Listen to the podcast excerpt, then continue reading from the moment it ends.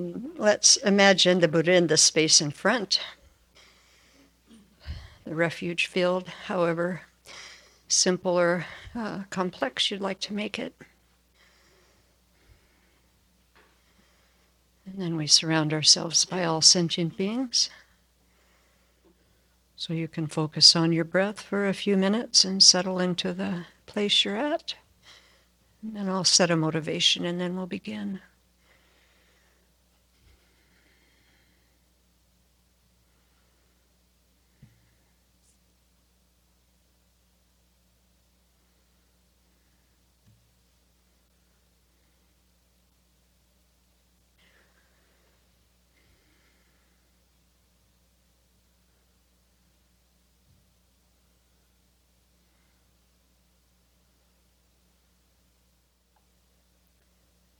Shantideva writes in the first chapter of A Guide to the Bodhisattva's Way of Life in verse 5 and 6 Just as a flash of lightning on a dark, cloudy night, for an instant brightly illuminates all, likewise in this world, through the might of Buddha, a wholesome thought rarely and briefly appears.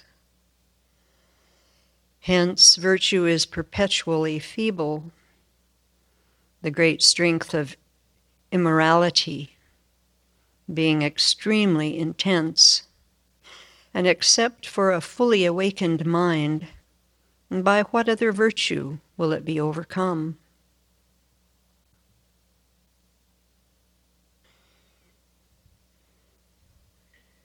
His Holiness the Dalai Lama writes Because of our past karma, it is very rare and difficult to have a positive mind, while it is all too easy to have negative thoughts, since this is what we have been used to. So we should nurture positive thoughts.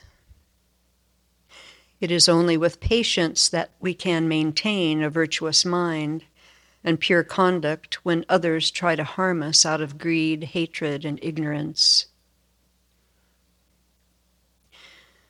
So let's take this opportunity to deepen our understanding of how our anger arises in our minds, learn the remedies to quell our anger, and nurture our positive thoughts so that we can progress on the path, developing bodhicitta and wisdom to attain full awakening.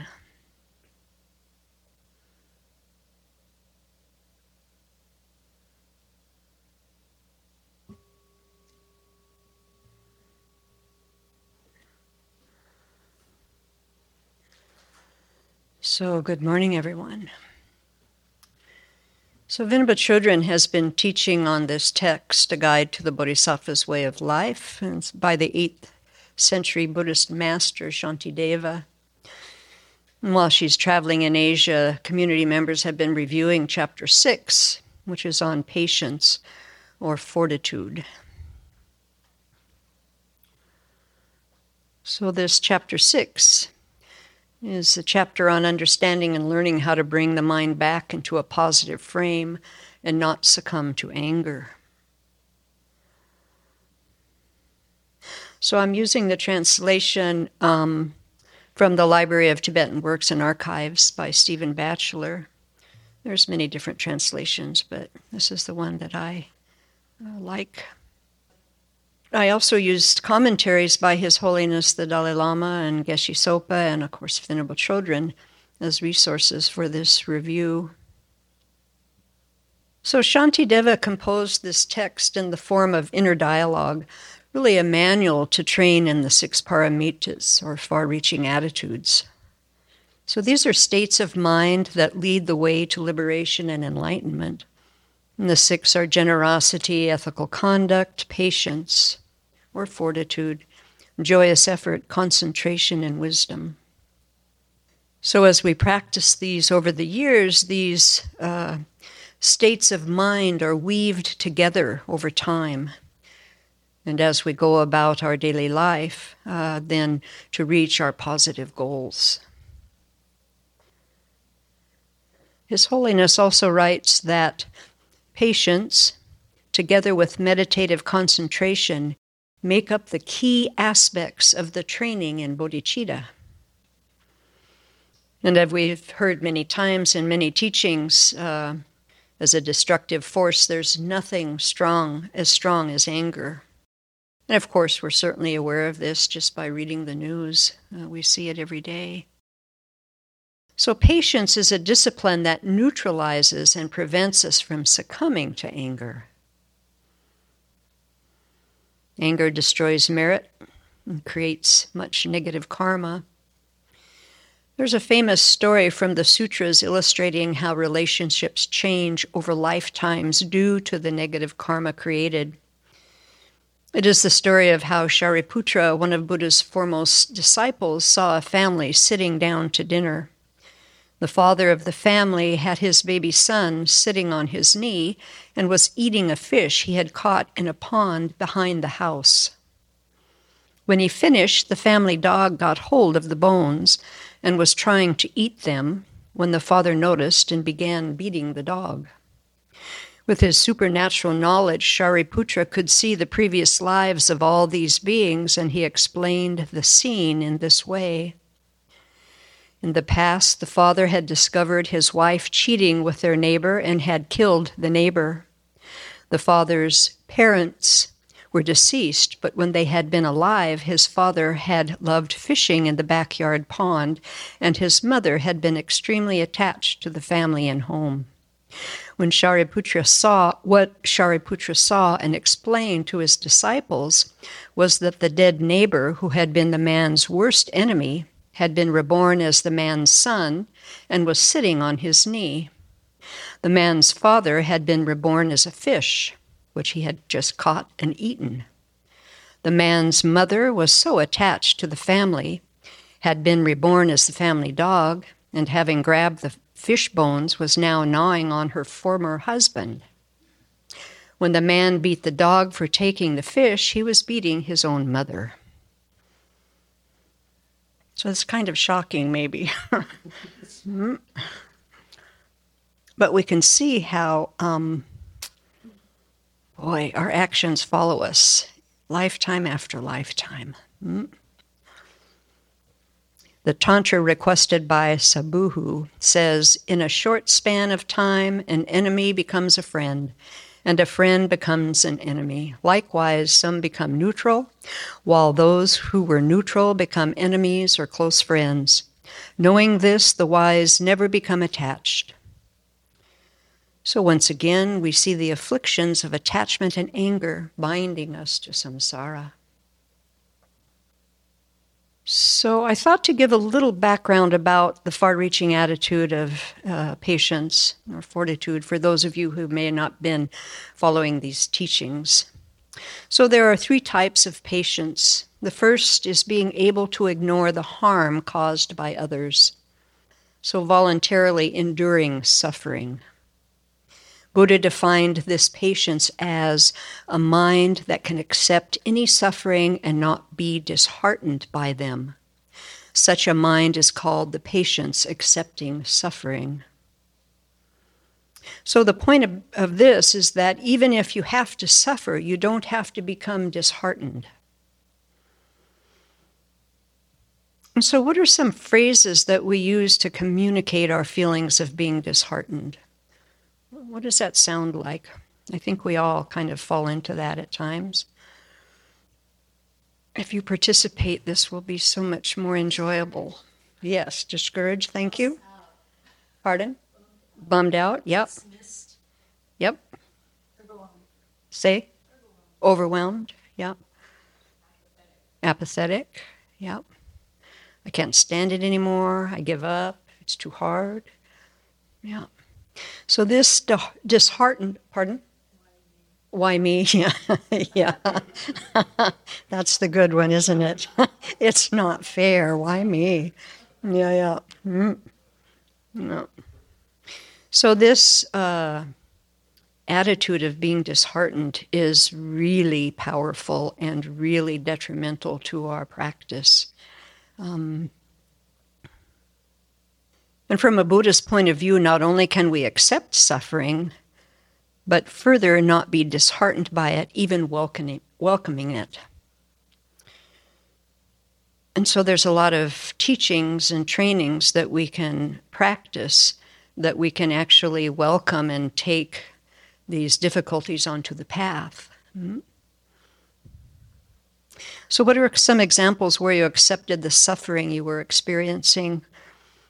A little bit about why you accepted it. Anybody want to share something? One thing that's helped my mind is to say to myself, accept the unacceptable. Mm.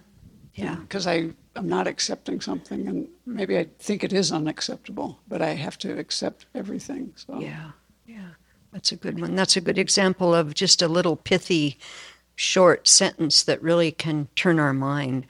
And there's a lot of those in Buddhism that we can grab and use. Very helpful. Anybody else? Yep. Well, I wonder if Marshall Rosenberg was a bodhisattva. Mm-hmm. and I appreciate what he offers with uh, nonviolent communication. So when someone is um, not doing what I'd like them to do, I try to remember to think this person is trying to tell me something about what they're needing. Mm. Or maybe they're, you know, try to put myself in their shoes, or they must be overwhelmed. Yeah. Um, something's going on for them. It's not, I don't have to take it personally. Yep. Yep. Yeah, like that. Yeah. Nice. Yeah. Yeah. Nice. Mm.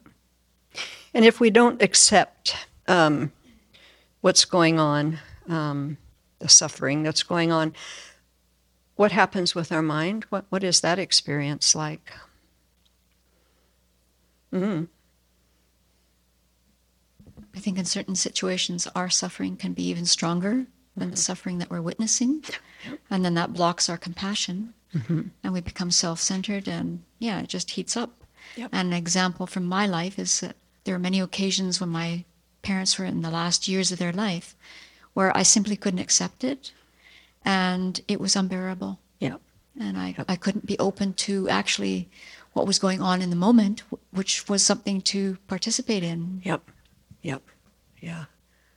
Yeah, that's really a good example. It reminds me of the story that the Buddha talked about where I think it was, I don't know if it was a Buddha, but somebody uh, talked about I don't want to I don't want to say something that isn't accurate, but um, it's a story about uh, when you're suffering, it's like you've just endured an arrow coming at you. And then, was it the Buddha? Thank you. And then, when you don't accept that, or you know, you're so, uh, you know, upset about it, then, uh, and not accepting it at all, then you're giving yourself another arrow. So then the pain is double. And if we look in our own experience, we will see that that is true. And it amazes me the capacity we have to uh, tolerate not only the first but second arrow. yeah. yeah, it's scary actually. Mm. So, patience or fortitude protects us from anger and hatred. And this is why patience and not love and compassion is the direct antidote to anger. That's important to remember because often we think, you know, if I just, if I'm angry, well, I just need to turn my mind to love and compassion. But that's really hard to do if you don't first generate this fortitude. So it's the fortitude that opens the gate to all of that to me. Um, and that's, uh, I don't, at least with my mind, that's not so much of how I think about it until, you know, I started studying this and practicing it. So the second um, uh, type of patience is the ability to endure mental hardship or suffering in the course of what we are doing. And this is the patient that uses patience that uses dharma. A mind in the nature of patience is able to discriminate the dharma points to use against negative emotions. With patience, one can discern which positive method works to counter different afflictions. And this will help us to bear anything. And then the third one is patience that remains indifferent to the harm inflicted by others. And this is the patience where we do not retaliate. Negative emotions will arise if we have if we are being harmed, but we can but we can influence the effect they will have. So we work to see the effect does not last. So our mind gets afflicted if we are being harmed by others through, you know, whatever means. And we might initially react with anger, but our work in that moment is internal. It's with ourselves. And how many times when somebody says something that, you know, we have a reaction of frustration or anger or judgment or whatever it is, and we put all our attention outward on the other one. And we know how that goes, not so well. We get miserable. They're miserable. It's miserable, very messy. But if we can train ourselves to just focus our attention on what it feels like when anger, irritation, frustration, starts to arise in the body and mind, then we can work internally and we can develop and increase our fortitude. And then uh, uh, protect ourselves from uh, negative karma created. Yeah.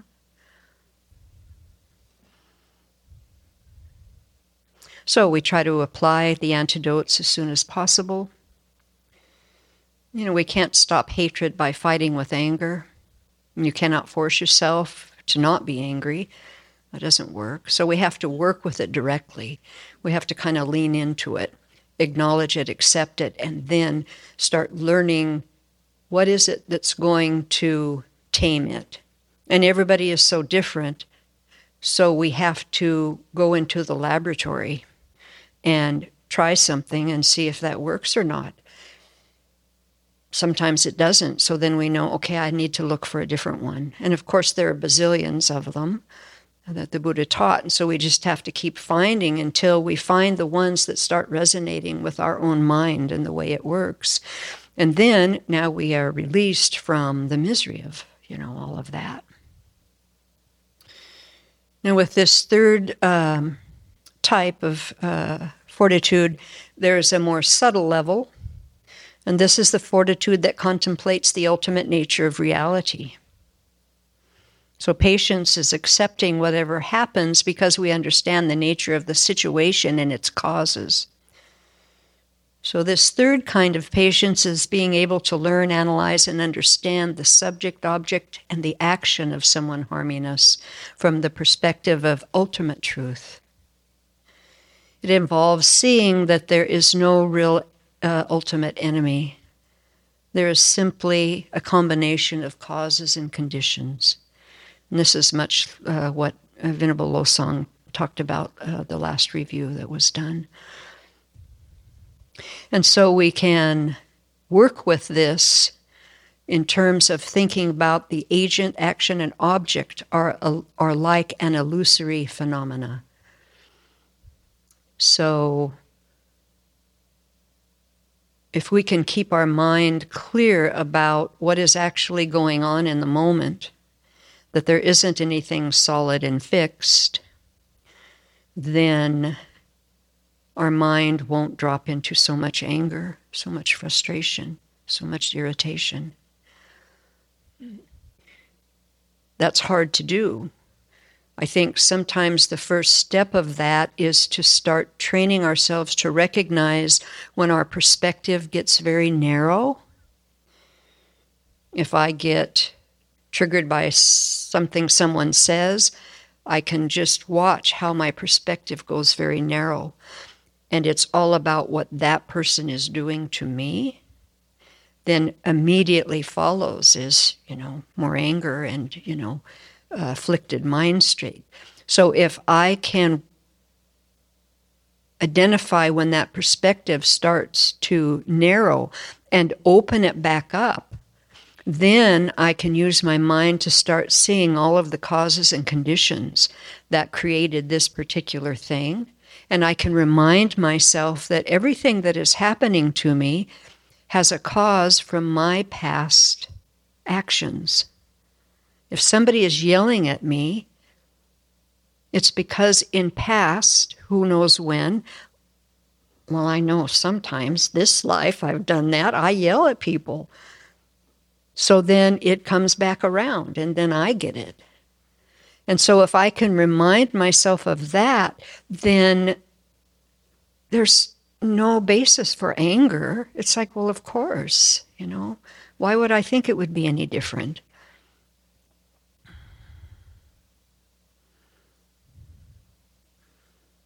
And of course, understanding uh, emptiness, then um, it makes the uneasiness and fear go away because we see there's no real enemy trying to cause us absolute harm. There's really nothing to be angry about. And so, this kind of patience, knowing the emptiness of things, is a deeper and more subtle form of patience. It's the antidote to our usual incorrect perception of things as truly real. Each, ty- each of these types of patience has an opposite. So, the opposite of the first type, type of patience, uh, ignore harm caused by others, is hatred. If we do not have the first type of patience, our anger in regard to those we consider enemies will increase.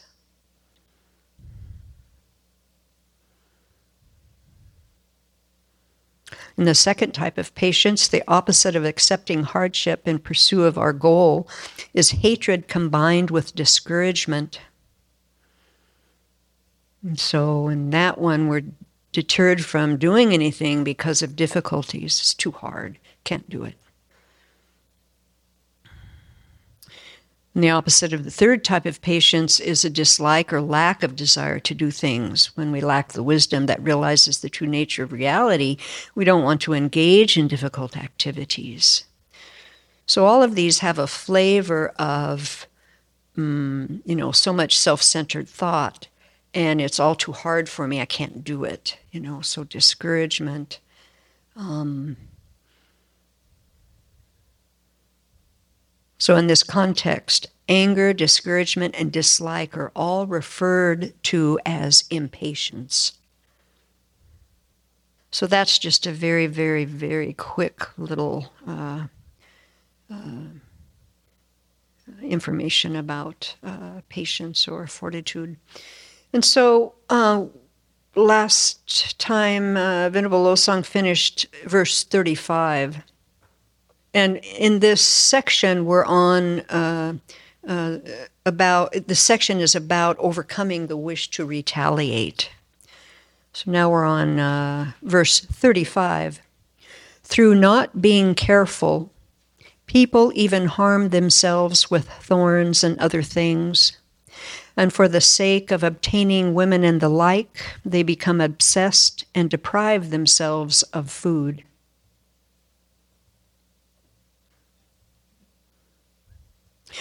So, without analyzing, without understanding, and through not being careful, some people harm themselves. This even happens in spiritual paths.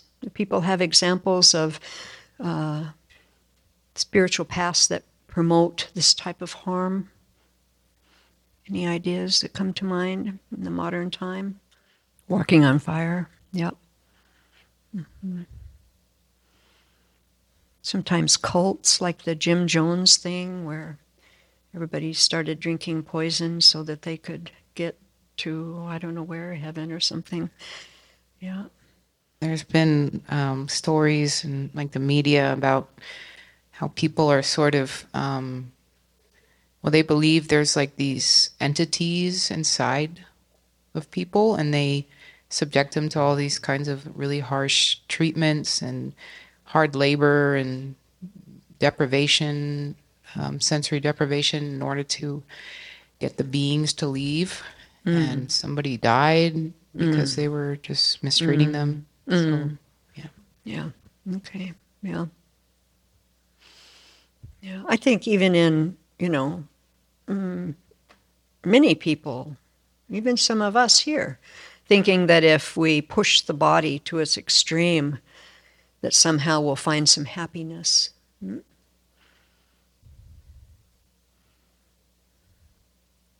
And then, of course, you know, the desire for riches, um, even suffer hunger to obtain them, and in course, doing so uh, creates so much negative karma, which of course will be the cause of future great suffering in the future. And then 36. And there are some who injure themselves through the unmeritorious deeds of hanging themselves, leaping from cliffs, eating poison and unhealthy food. So, what fuels this, these types of actions? What's underneath these kinds of actions where people destroy themselves? Pardon? Self centeredness, yeah. Pardon? Wrong views, yeah. Depression, yeah. Deep confusion. Deep confusion, yeah. Craving for happiness. Craving for happiness, yeah. Yeah. Yeah. What came to my mind was just dissatisfaction. When we are dissatisfied, we will do almost anything and we can see that, you know, some people see things they don't like happening all around them all the time.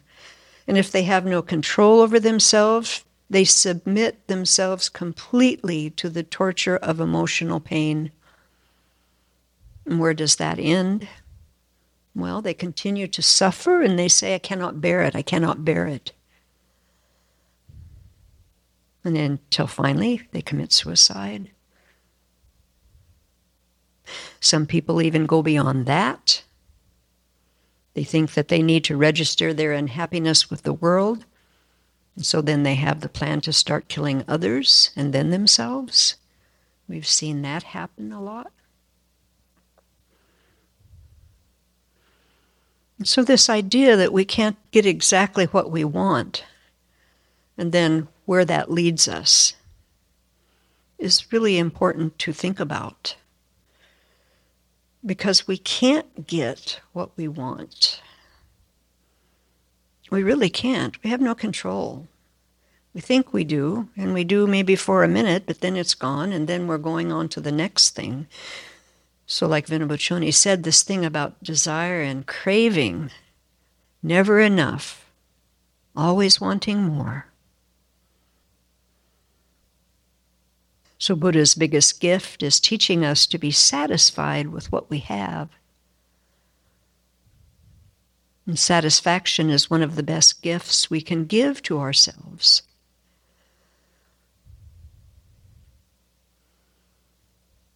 And oftentimes, when, especially here, there are things that um, we're not to do, shouldn't do, there's some rules about not doing. And if we don't think about it very much, you know, we just push against that and like, oh, it's too tight here, and what are these rules, and they're dumb, and blah, blah, blah. But all of these are training us to be satisfied with what we have. And if we don't remember that, then we miss the experience of practicing being satisfied for what, for what we have, for what's in front of us.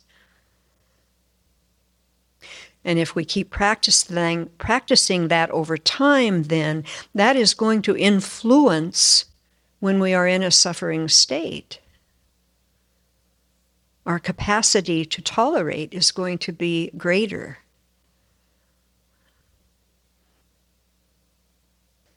Then 37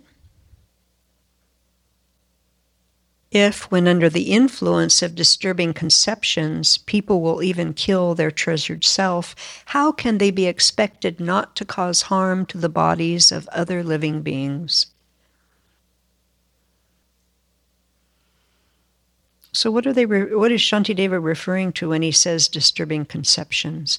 If, when under the influence of disturbing conceptions, people will even kill their treasured selves, how can they be expected not to cause harm to the bodies of other living beings? Just all the stories we tell ourselves. Yeah. Based on almost nothing. Yeah, based on almost nothing. Yeah. She walked in the room. Mm-hmm. Yeah, yeah, yeah. Yeah. And then our mind proliferates with the story. Yeah. Yeah.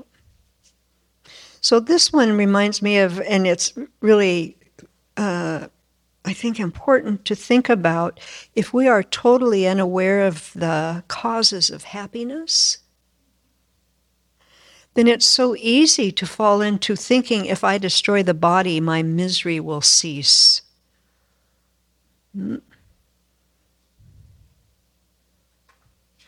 And when we think like that, we have no understanding of the power of the mind. No understanding of the power of the mind.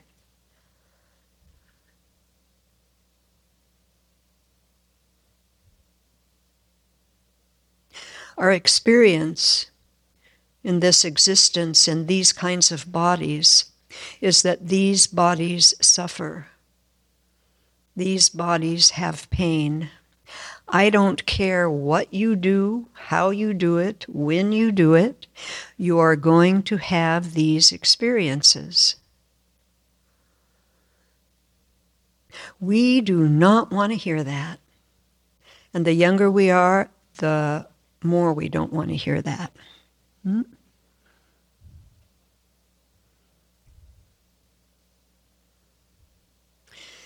So, how do we work with that?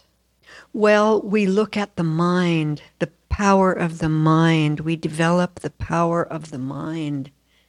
If we can develop the power of our mind, we can tolerate anything that the body throws at us.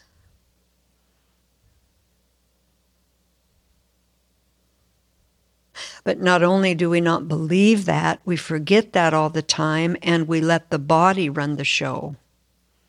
Hmm? It's all consuming. True or not true? No. Of course, you know, there needs to be some balance to all of this, without a doubt. But just this idea that if I get this body comfortable, then I'm going to be okay and then I can blah, blah, blah. That is a dead end road. How long of a stretch have you had when the body was fine and everything was hunky dory, everything was good? What's the longest amount of time?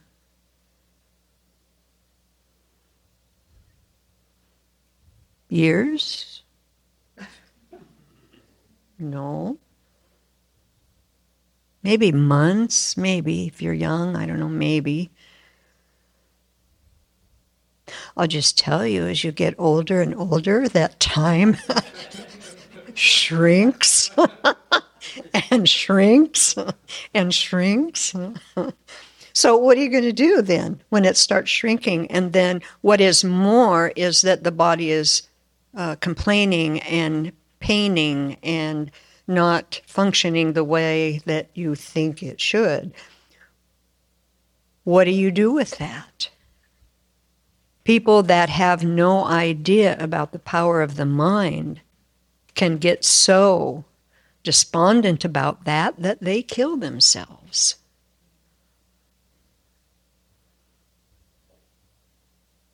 So we don't want to go down that road because that will not stop the misery.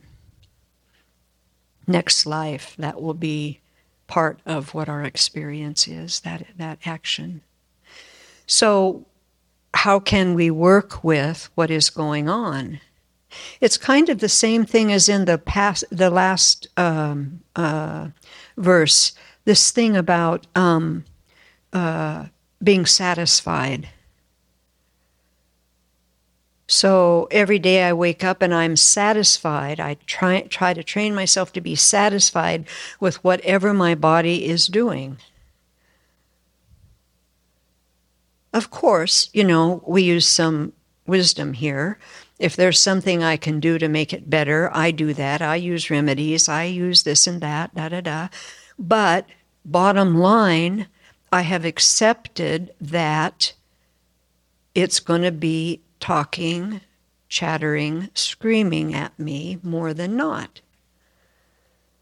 That is the nature of this decaying sack of goo that my mind is inhabiting at this point. That's what is. So, what is your mind doing with what I'm saying? What, how are you taking this in?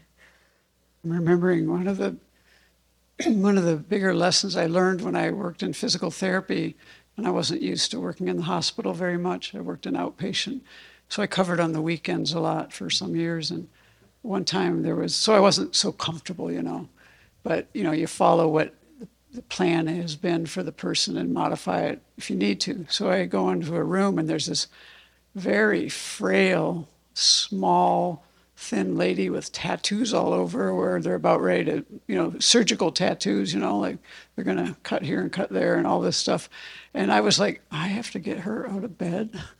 I was like, I'm going to get her out of bed and I'm going to try to get her just to stand and, and, then sit in this chair. I was like, I don't think so, you know.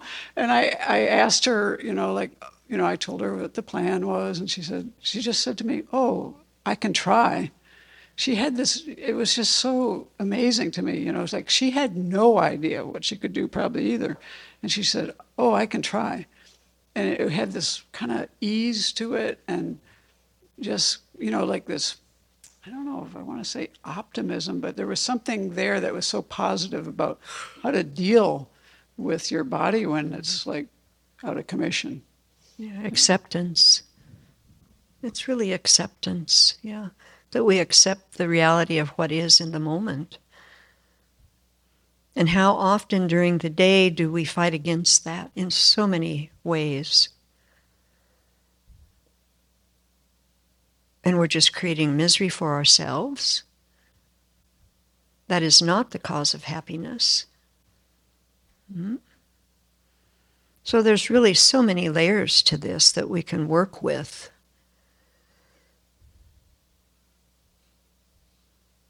And so, maybe the easiest way to think about working with this is whenever my peace of mind is disturbed, look for what the affliction is. How am I thinking? What's going on? How can I turn that? And then that becomes a compassion practice. I do not deserve to have this misery, even when it's self created. And see, that's the power of the mind, isn't it? That's where the answer lies. That's always where the answer lies. And we are so conditioned to look at it the opposite way. If I can get the body in a certain state, in a certain this or certain that, look a certain way, da da da, then I'm to be happy. That's how we're conditioned. That's what the media feels, feeds us. You know, and even if, you know, we think that that's baloney, it's still in there. It's still in there. This fundamental idea that if I can just get the body in the right place, the right, you know, situation, then the road is open. Now I can become happy. It's the opposite. It's I find the happiness in my mind, and then the body responds to that just like Venerable Tarpa was saying. This idea about accepting what is and where I am is so powerful. If we accept where we are, then our mind is open to find a way to be with whatever is happening moment to moment to moment to moment, because it's changing continually, moment to moment to moment to moment.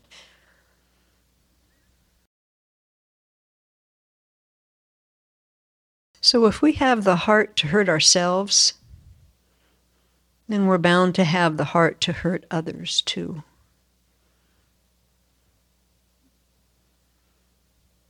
So we have to think about what that, that what does that mean? How am I hurting myself? Often it's by not accepting the reality of what is in the moment. And how many times when the body is not cooperating and, you know, paining or whatever it's doing, and how many times does our mind fall into the, this is never going to change? It's the worst. there's another recipe for uh, destroying ourselves. It, you know, it's never going to be any different. How many people fall into that one? Yeah. Yeah. So when we think that, that's like the danger sign going off. We have to pay attention to that. So we have to develop this introspective awareness, this spy in the mind that recognizes when we are thinking in a way that is dangerous to ourselves. That kind of thinking is dangerous to ourselves. And you know, we may sit here, you know, and think, oh, I would never do any of those things. I would never destroy myself.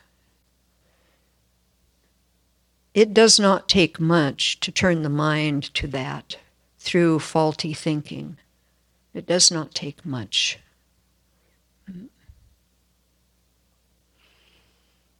And so that's not to freak you out. It's just to, again, use the power of the mind. The power of the mind. If we can transform ourselves purify our body and mind to the point where we become a Buddha, we certainly can learn how to turn dangerous thoughts that don't serve us and serve our well being. I think I'm mostly wondering how to do that genuinely and not imposing me to accept things. Or and another another thought that comes into my mind is um, so recently I've been having like two two little things that seem to go wrong, like with my body, with my toe or whatever. It's very small, mm-hmm. but I notice that my mind goes there very often, and I'm like all the time when I see it, I'm like checking: is it getting worse? Do I need to do something here? Or it's just so stupid. I cannot mm. cannot bring mm. my mind to, like to stop thinking about it or to stop worrying or to to yeah yeah I don't know yeah. If, if that yeah, so I think worrying about it and obsessing about it is not really accepting. So the first level of this to me is that, again, opening the perspective. Oh, body. What do I know about bodies? There's going to be pain, there's going to be change, there's going to be maladies, there's going to be sickness, there's going to be things that arise. That's the acceptance level. And at first, that's hard because that reminds us of, well, what's going to come? Death. So we don't want to go there, especially the younger we are, the more it's that's so far away, you know. This is just a toe thing. If I obsess about it, then maybe something, I don't know, you know. yeah. But so instead it's just accept the whole package of course, there's going to be something. How many people have toe pain today? Anybody? Yeah? yeah. so you're not alone, number one. we'll be the toe group.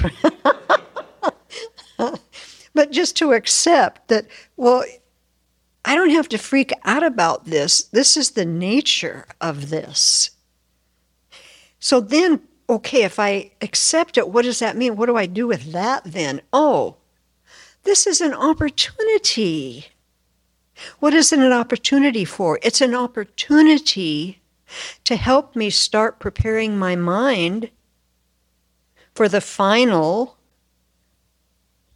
dissolution of the body, that it's going to die. So if I can start accepting the toe pain, I'll do all the things that one can do to mitigate the toe pain, of course, you know. But I always keep the bigger view of, yeah, this is just the deterioration of this body, of this guest house.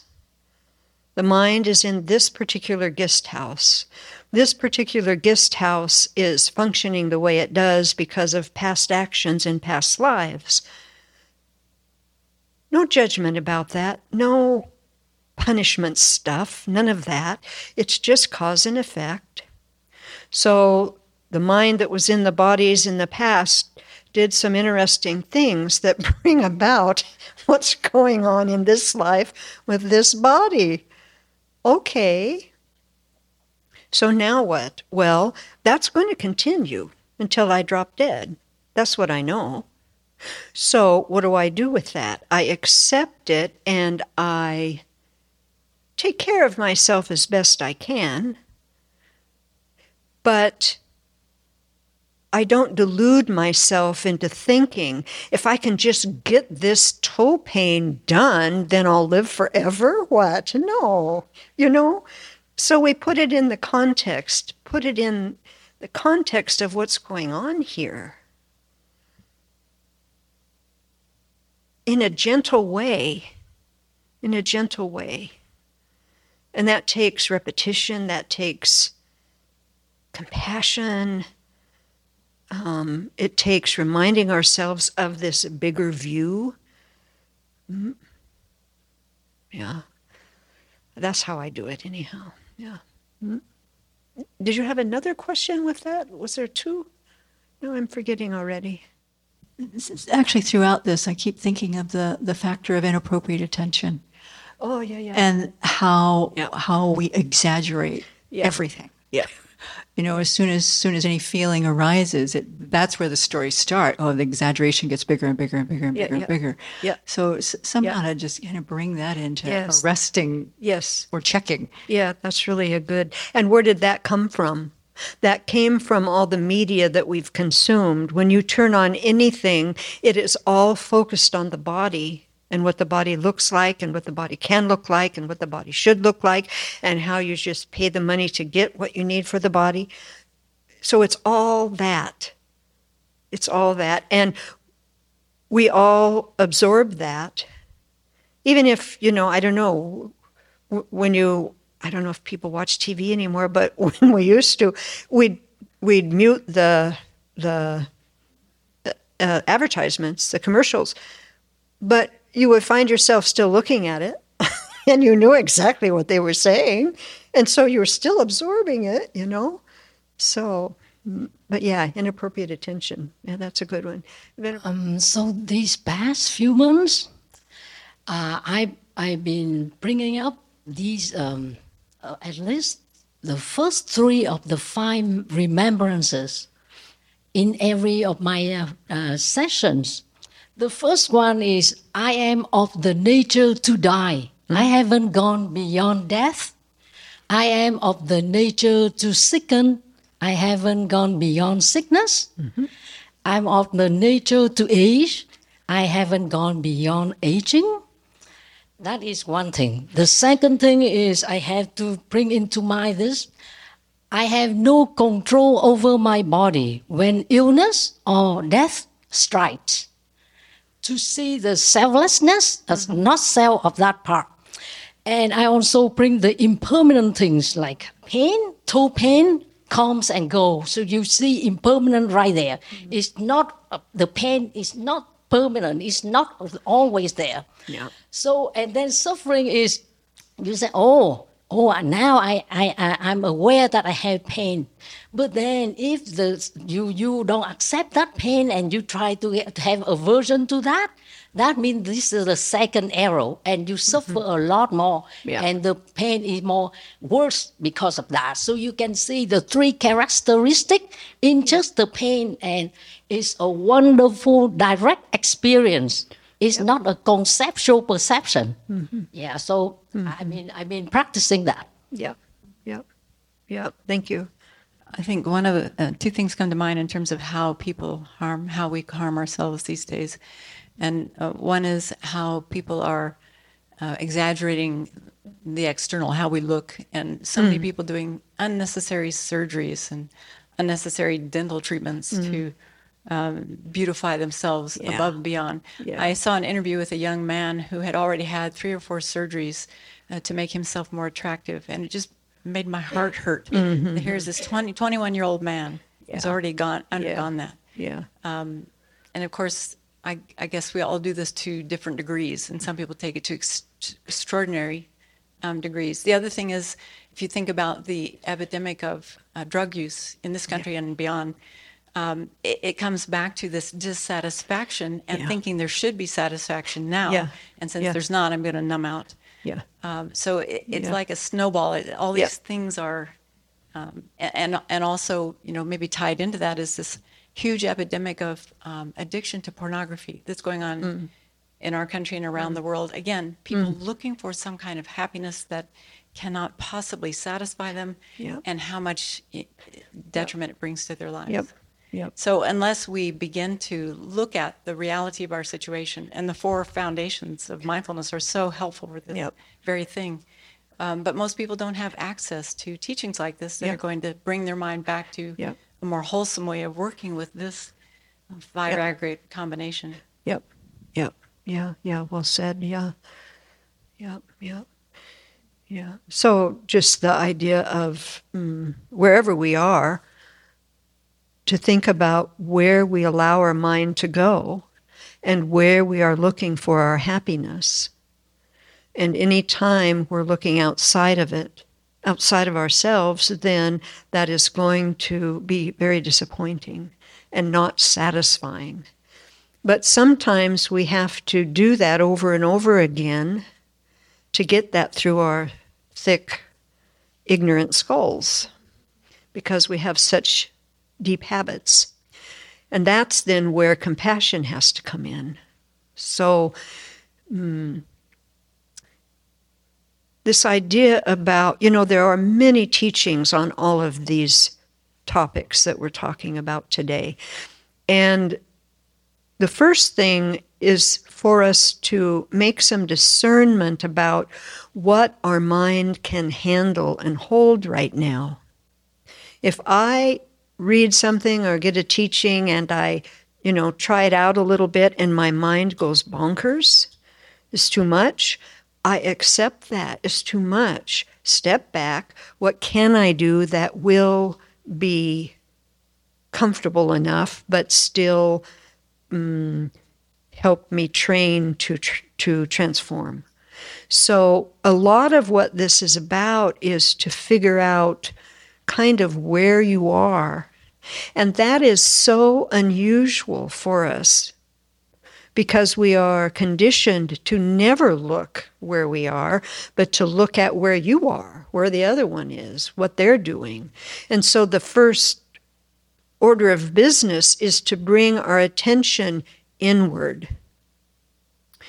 But then that's really difficult because when we bring our attention inward, we start to see the mess. And then, if we don't have support, have a teacher, have some awareness, some mm, enough information to know that all of this can be transformed, then we get despondent or discouraged, or maybe we just walk away. So, to figure out kind of where you are in terms of what you can work with, what you can tolerate, where your mind is.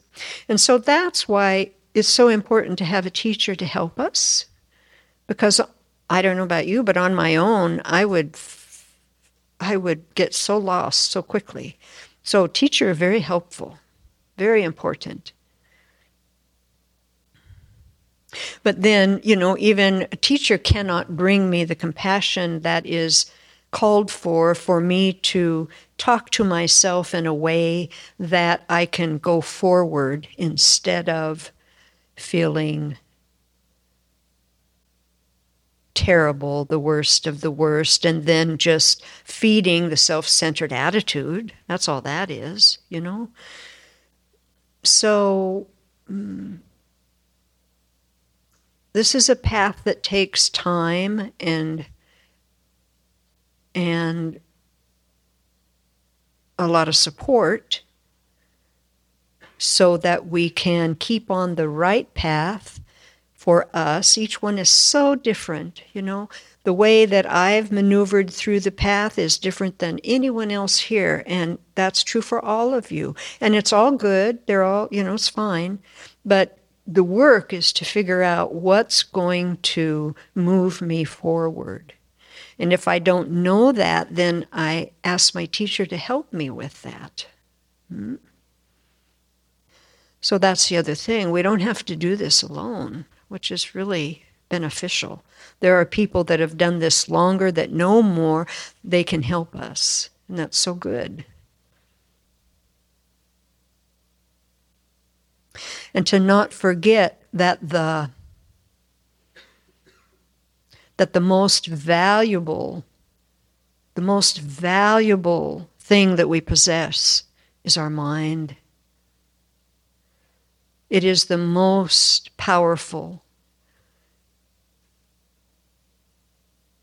If you work with your mind and transform your mind, you can tolerate, you can do anything. And we there's stories about that, you know, the monk that was uh, from Tibet that was in uh, uh, the communist prison after the takeover of Tibet, and he was uh, every day, every day, every day he was beaten, he was abused, he was starved, um, and finally he escaped, and he went over the mountains and then went to Dharamsala, and he had a meeting with His Holiness, and they were talking, and uh, he was crying, and His Holiness said, What was the hardest thing? And he said, I was afraid I was going to lose my compassion for my uh, for the captors, for the the prison guards. That's what he said. What kind of mind is that? Uh, just a normal person. And this is what he worked with. This is what he did with his mind in the face of all of that suffering a human, just like you, just like me. Now, we haven't had that kind of extreme experience. So, when my body is not cooperating, how can I work with my mind so that it doesn't consume all my moments and get me into a really not a good state of mind? So I know how I can do that for myself. Your task is how can you do that for yourself? And you have the answer inside of you if you look. If you look, and if you have the patience to look. That's all it takes. Mm-hmm. So, not forgetting the power of the mind, it is so important. And again, you know, whoever is harming us, they can be an object of compassion. Why? Because they are totally controlled by ignorance. And how can I um, resonate with that? Because I have harmed. And when I have harmed, if people around me show compassion, then I it's easier for me to turn my mind. It's easier for me to accept, oh, there's my ignorance.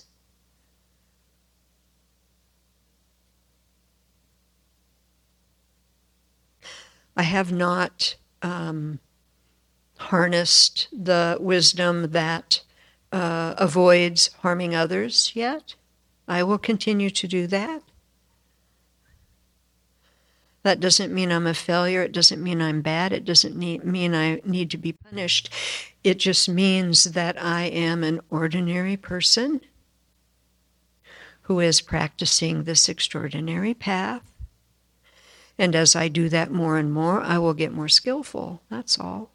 And that's true for everybody else here. So to me, that's the basis of the compassion. You know, we're all the same. We all want happiness. No one wants to suffer. How we try to get our happiness, what is that based on? All the causes and conditions that have happened in this life up till this moment. That's messy. There's nothing linear about that. That's very messy. But we can dig through that mess and figure out what's going to work and propel us forward. We can do that. Okay, verse 38. Even if I cannot develop compassion for all such people who, through the arisal of disturbing conceptions, set out to try and kill me and so forth, the last thing I should do is become angry with them.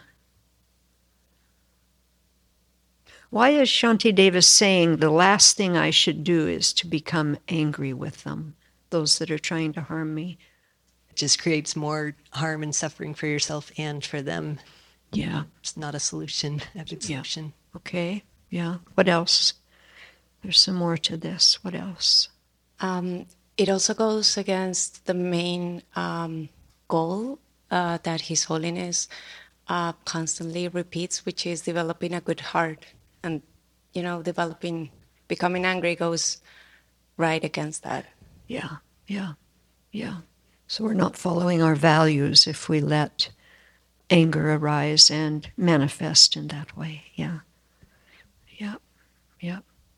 So if anger is directed at, at us, why is that?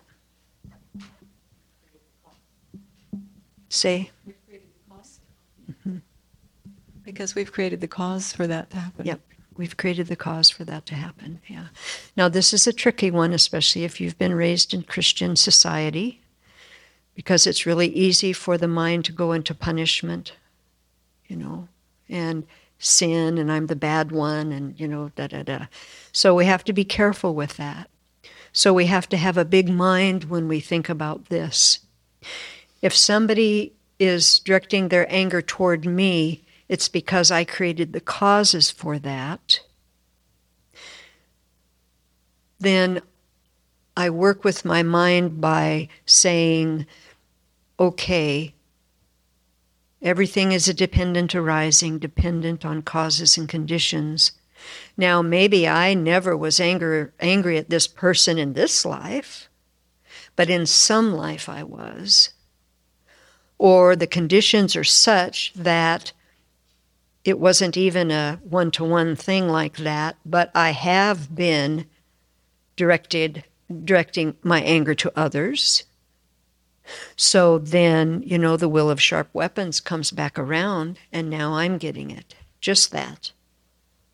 So then, what do you do with that? Instead of feeling like I'm the worst one or I'm a sinner or all of that stuff, no. It's like, oh, okay. So that karma of the past of me being angry with somebody else now ripened and now is finished. Done. I don't have to experience that suffering result again of that particular action. Good. Good.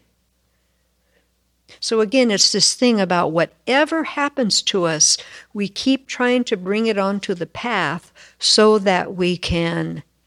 Mm, keep our balance, you know, keep our balance.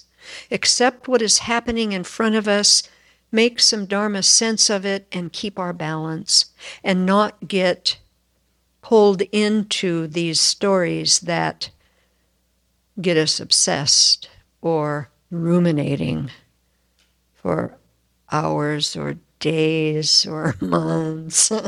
Uh, Because why? Because the power of the mind, because we can. We can drop those things. We can practice that.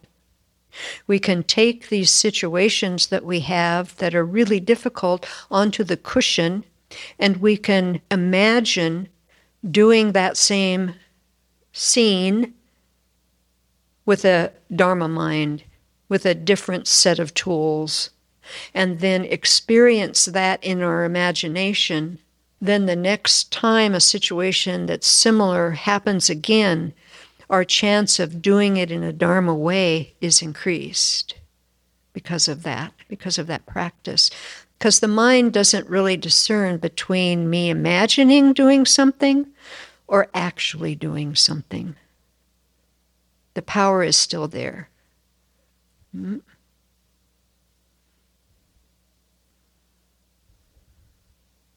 The individual under the influence of negative emotions is totally helpless. Do we believe that? When somebody's screaming at you, do you think, oh, you're totally helpless?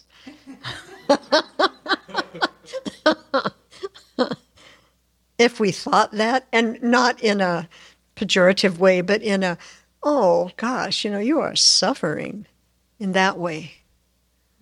In that way. How would that turn things? I can sometimes do that when it's mild. Yeah, when it's mild. Not full on screaming, Yeah. perhaps. Yep. But and Yep. if and if it's happened before, where I've had some time to Yep. think about it, and then it Yep. happens again with the same person, then Yep. I have more ability to hold the space and understand, like, bring understanding into it in terms of a button's being pushed, or this is Yep. their stuff, Yep. and they're in pain, Yep. and I don't. It's not about me. Yep. Um, Yep. That helps a lot in Yep. terms of the aversion isn't so strong because Yeah. my eye isn't so big. Yep. Yep. Um, Yep. and then there's more space to just shut up Yeah. or um, exit gracefully. Yeah, yeah, very good. Yeah. So I may be part of a condition that that's happening then, but it is not my story and my deal. Yeah, to really keep hold of that. I think the understanding it from both sides of like, uh, you know, what Venerable talks about the refractory period. It- they can't hear anything right now. There's no Yeah. Yeah. sense Yeah. in trying to say anything. Yep. Yep. Um, because I know when I'm afflicted, uh, I can only see what I'm seeing. There's not much room for alternative views. Yeah, yeah, yeah. And of course, you know, physiologically, this is how we're hardwired, you know. So if we feel threatened, and that's often why we react with anger, we underneath anger, mm, much of the time is fear. And so if we're fear based, you know, then that sets up the adrenaline pump going. And then, you know, it's our, you know, reptile brain that's doing all of the action. There's no higher functioning, just like you said. So we want to fight or, or flee or we're paralyzed. Those are the three options that we have. And, um, you know, we do one of those and it doesn't work very well. And it's way, way, the volume is turned way up because the situation does not warrant fighting to the death, running away to the death, or, or, um, uh, you know, paralyzed in fright, hoping that the enemy doesn't see us. That's not the response that is warranted. So the fix for that is here. It's in me. It isn't that the other person should quit doing these things, quit triggering me. It's me. So, how do you start working with that? By observing what the body feels like when you get triggered, when you get reactive. What happens? That's really good information because if I know what happens when I get activated that way and train myself to observe that, to lean into that, to get really familiar with that, then I can start transforming it, turning it. And just the observing like that is the acceptance. That's acceptance. Of course, my mind is going to get out of control. Why would I think anything different? That's where I am in my practice. Of course, that's going to happen. I don't need to beat myself up about that. It's just, of course, that's what's going to happen. Okay, let me observe that for some time now. Then I'm going to get some information. So when that first starts happening, where do I feel it in my body? Me, it's in my gut. For some people, it's in their muscles, maybe. You see people start getting reactive and you see their hands start to clench. They are not even aware of that, but that's what happens, you know? So But if I was aware of that, I would go, oh, open those hands, take a deep breath, get some oxygen in there, and exit stage left, you know. and if you can and need to say something, then say, you know, gosh, I'm really triggered right now. I cannot talk with you. I'll love to talk with you later when I'm uh, calmer. And you leave. Very simple. Then everybody knows exactly what it is. No problem. And it's a gift to the other person because you are you are showing them that you're working on yourself. That creates trust and safety then. That's a good thing. It sounds so simple when you say it, you know, to accept that this is where we are this in our practice and Mm.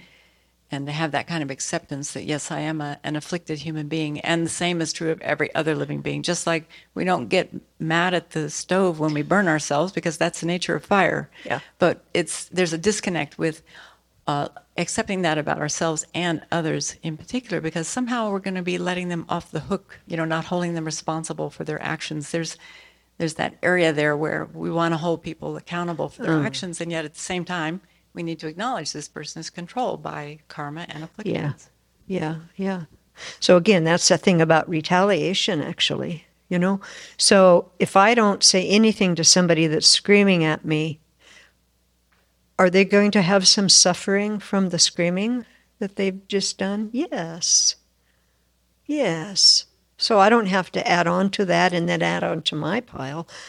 So, you know, to try to remember that. But I know what you're saying, of course. It's, you know, easy to say, hard to do in the moment. So that's why I think the most powerful practice is to replay these experiences with others on the cushion and and actually go through the moment by moment of the experience and start turning it so that you don't react in the way that you did in real time and you react in a different way. So now you have that in your wheelhouse, you have that in your memory bank, you have that, you know, you've connected, made a connection there in the mind. And so then you do that enough, and then that's what starts to come up instead of the other knee jerk thing that we're, you know, more conditioned to do.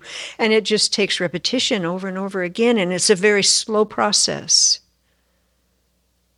But it is a foolproof process.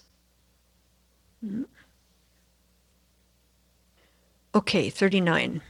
Even if it were the nature of the childish to harm, to cause harm to other beings, it would still be incorrect to be angry with them, for this would be like begrudging fire for having the nature to burn. So that's what you alluded to, uh, Venerable Sepul, the analogy. Um, so when there is anger, there is going to be harm. So that's another thing to accept. So our minds are interesting, you know. So sometimes it's um, sometimes my my self-centered mind does. Uh, I'm angry with somebody or frustrated with somebody, so I'm going to tell them what the right thing is. I'm going to help them, you know. yeah. And of course, do they listen? Of course not. Does it help? Of course not. So again, you know, to get familiar with how the mind responds to anger. And the key here is to come back to fortitude, to patience. I am not going to step into doing anything out there until I work with this in here.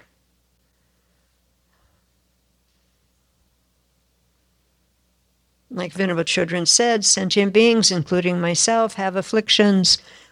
Why am I expecting anything else? My unrealistic expectations are my responsibility. That's a mouthful right there.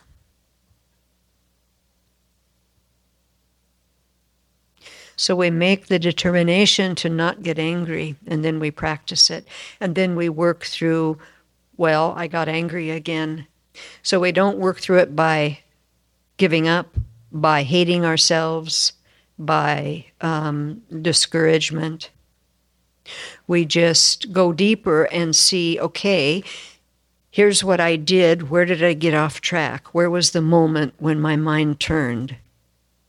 Okay, now what if I thought this instead of that? What would be the outcome then? Okay, let me practice that on the cushion.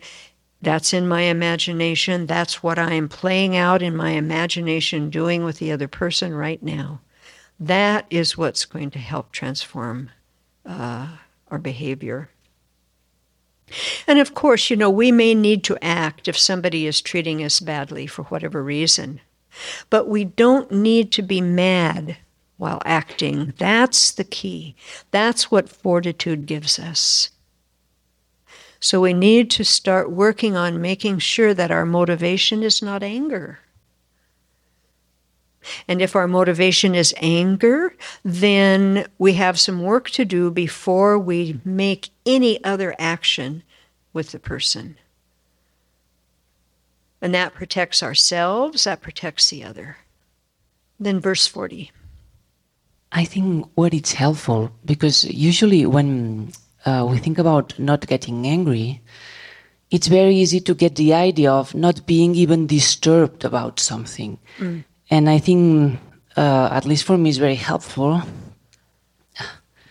Um, for example, I can the mind can be disturbed or you can be there's some kind of feeling of annoyed or something, you know. But this is very different from being angry.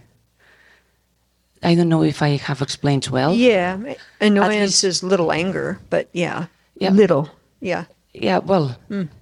For me, there's a difference of being anger or being seeing something. I mean, at the moment, mm. and uh, it, it's it's a sort of anger. Yeah but there's a difference from yes. being anger or just at the moment you know oh but very quickly see okay there's this rejection to that and yeah, yeah i thought yeah. it would be of help yeah so maybe what you're saying is that if you start working with the little angers the little ones irritation annoyance then we are transforming. It's easier to transform those and then less chance to get into full blown full big anger. Is that no, it's not what I'm saying, but oh. this is also helpful. Okay. I mean, no.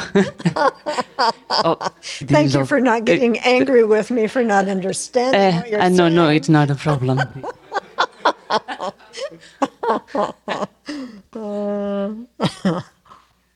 hmm. Well, we've lost, used all our time already. My gosh.